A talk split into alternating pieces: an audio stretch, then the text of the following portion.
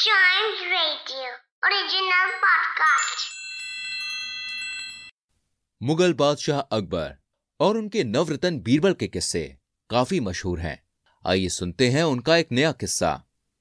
जादुई छड़ी। एक व्यापारी को गहने पहनने का बहुत शौक था। उसके गले में हमेशा हीरे का हार होता था। एक दिन स्नान के लिए जाते समय उसने जल्दी में स्नान ग्रह के बाहर अपना हार लटका दिया। जब वो स्नान करने के बाद बाहर आया तो उसने देखा कि उसका हार गायब हो गया था। वो हर जगह ढूँढने लगा और अंत में उसने अपने सभी नौकरों को बुलाया और उनसे सवाल किया, क्या तुम में से किसी ने मेरा हार लिया है? अगर लिया है तो उसे वापस दे दो। लेकिन सभी नौकरों ने मना कर दिया। अंत में उसने अदालत में जाकर शिकायत दर्ज कराई।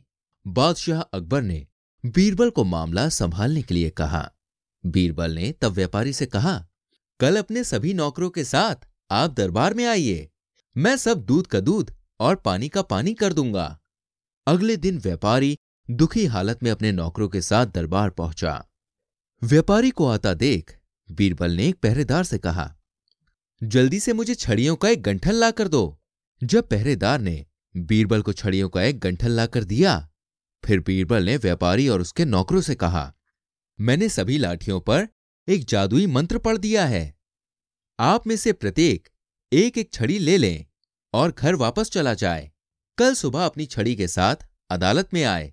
जो कोई भी चोर होगा, उसकी छड़ी लंबाई में चार उंगलियाँ और कम हो चुकी होगी। उस रात बाकी सभी तो गहरी नींद में सो रहे थे, लेकिन जिस नौकर ने चोरी की थी, उसे डर के मारे नींद नहीं आ रही थी। उसके दिमाग में बहुत कुछ चल रहा था।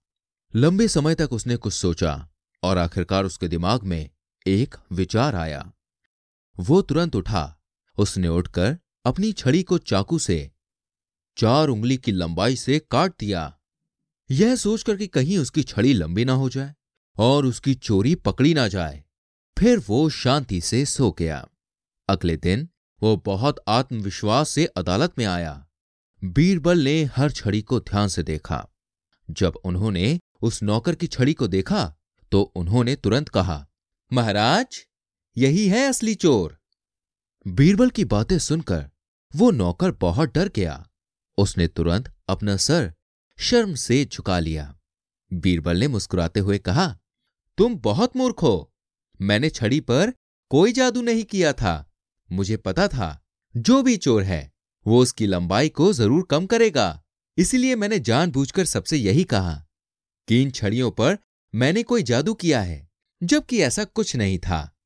अब उस नौकर के पास और कोई रास्ता नहीं था। वो पूरी तरह से बीरबल के जाल में फंस चुका था। उसने चुपचाप अपने आप को और हीरे के हार को बीरबल को सौंप दिया। बीरबल ने व्यापारी को हार दिया और कहा, श्रीमान, एक आदमी को सिर्फ़ गहनों से लदे हुए नहीं रहना चाहिए। गहनों से ज़्यादा कीमती इंसान का चरित्र होता है। आप उस पर काम करें तो आगे आपको इससे फ़ायदा ही फ़ायदा होगा। व्यापारी बीरबल की बातें सुनकर बहुत शर्मिंदा महसूस हो रहा था। उसने बादशाह अकबर और बीरबल को धन्यवाद दिया। उस नौकर को बादशाह ने दंड सुनाया।